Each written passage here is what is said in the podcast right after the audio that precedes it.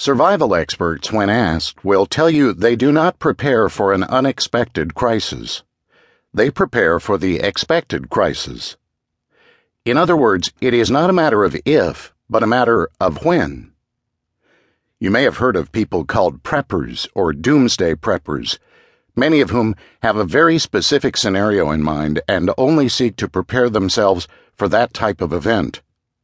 Some are convinced it will be a major earthquake.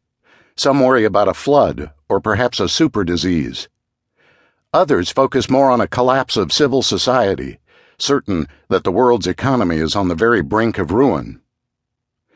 The truth is that trying to guess the type of disaster that will strike is much less important than having good general survival knowledge and doing the very basic preparation work needed to keep yourself and your family safe and protected. That way, if the stock market crashes, or if you find yourself staring down the eye of a Category 5 hurricane, you'll know what to do and will have the tools to make it through in one piece. The purpose of this text is to give you that very basic knowledge that you will need to keep yourself and your family alive. Human society is not all that different from an ant hill.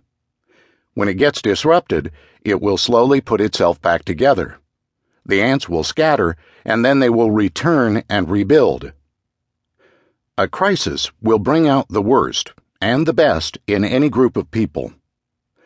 A true collapse of society will be followed by a brief period of anarchy with looting, gangs looking to profit, and mindless followers that are looking for someone to lead and take care of them.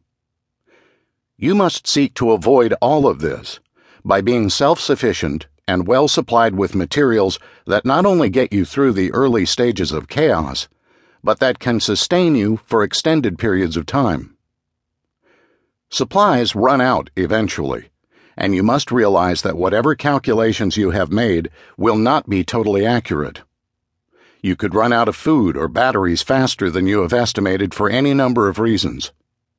Stress causes people to eat more and you can expect to require more calories than normal because of increased physical labor you'll likely find yourself engaged in. Friends, neighbors, and even strangers will drain your supplies if they know you have anything to spare. Which leads us to a question I'll address shortly. Is it a good idea to help others and let them know you have supplies?